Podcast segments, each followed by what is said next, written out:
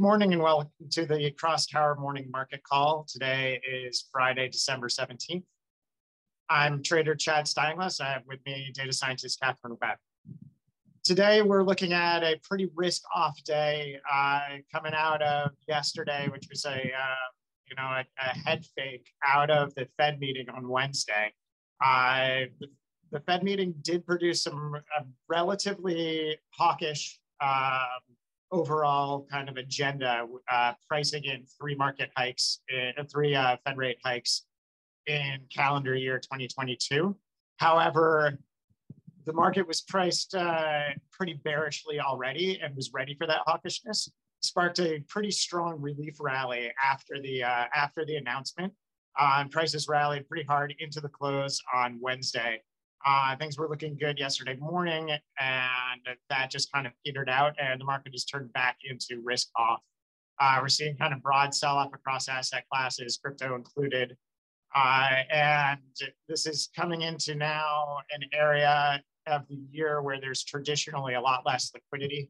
A lot of banks and liquidity providers tend to not want to warehouse that much risk and make sure that their balance sheets look good going into year end.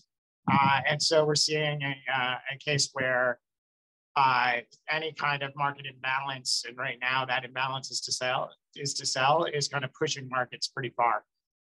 So we'll see if we catch any kind of dip buyers. But right now it looks like any potential dip buyers are just kind of waiting on the sidelines. Remains to be seen whether they'll come in next week before year end, or whether that will wait for January. So right now it is kind of a wait and see, and try to stay nimble and don't aggressively chase anything too much right now. Catherine, I'm going to pass it to you to see what's going on in the news. Thanks very much, Chad. Some main news today is the US Senate has confirmed that Rostin Behnam is the next chairman of the Commodities Futures Trading Commission. We have some news that the SEC has delayed decisions on the Bitwise Bitcoin ETF Trust to February the 1st, 2022, and the Grayscale Bitcoin Trust to February the 6th, 2022. We also have the news that Valkyrie is launching a new ETF called the Balance Sheet Options ETF, according to a regulatory filing. The fund will track companies which hold Bitcoin on their balance sheet and will trade on the NASDAQ under the ticker VBB. The ETF is long on companies such as MicroStrategy, Square, and Tesla. The fund is actively managed and will not invest in Bitcoin futures, but only companies that invest in Bitcoin themselves. Next up, Bitwise is launching the Bitwise Blue-Chip NFT Index. This index will track the 10 largest NFT collections by market cap based on NFT floor prices. The fund will be rebalanced quarterly and NFTs will be purchased and held in custody, including CryptoPunks. Securitas is launching two tokenized funds that will track S&P crypto indices. One of them is the Crypto Large Cap X Mega Cap Index, and the other is the Kenshu New Economics Composite Index. Each fund will have a 0.5% management fee, and the company is partnered with Anchorage Digital, Cooper Technologies, and Interactive Brokers on custody and management of the fund assets. Next up, we have some funding news. Dune Analytics is reportedly raising more funding to give the company a $1 billion valuation. This is according to several investors with knowledge of the round. It's being reported that Couture Management will also be participating in the round, but there are no further details at this time. Voodoo has revealed that they will invest $200 million in 2022 on studios that develop blockchain-based mobile gaming. Nansen has raised $75 million in a Series A fundraising round led by Arcole, with participation from Andreessen Horowitz and Tiger Global. The fund will be used to expand Nasdaq's features on its blockchain analytics platform. Kraken Venture has raised $65 million for investment in early stage companies and protocols across the crypto and fintech ecosystem. Gem Mining has raised over $200 million in institutional capital, according to a statement.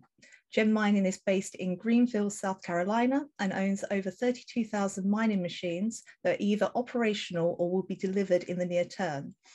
The company has mined a total of 400, 31 Bitcoins in 9 months and has been profitable since February, with a revenue of 7.8 million for November. Moving on to some other news, ConsenSys has launched ConsenSys Rollup via a partnership with MasterCard's engineering team. ConsenSys Rollup is a modular software solution for permissioned blockchain applications focused on providing scalability and privacy capabilities that can be connected to any Ethereum virtual machine compatible blockchain.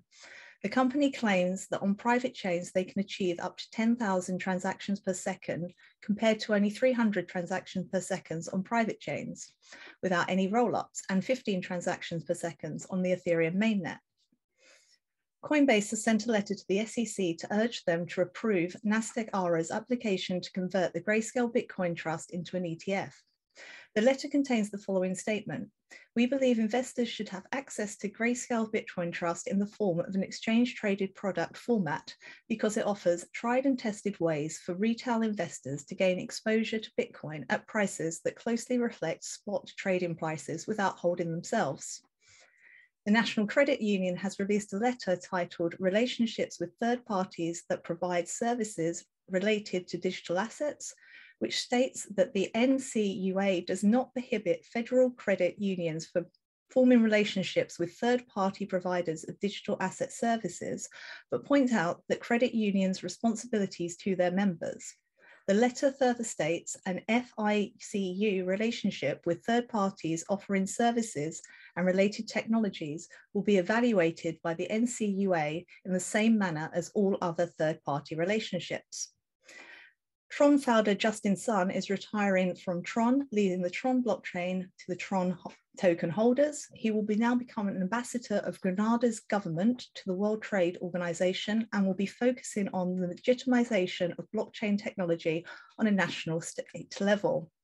And finally, a Democrat that's running in California's 42nd Congress District is publishing 2022 NFTs on the Solana blockchain as part of her electoral campaign.